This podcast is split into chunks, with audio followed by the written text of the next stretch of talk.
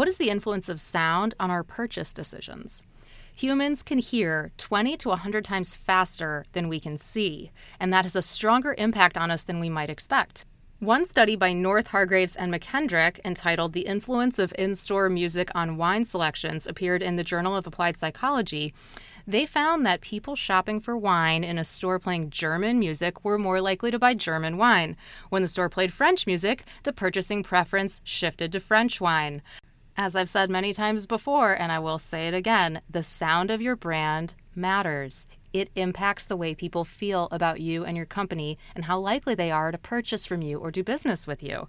If you want help with your sonic branding or your voice marketing on podcasts, smart speakers, Alexa, and more, book a call with me at emilybinder.com slash call.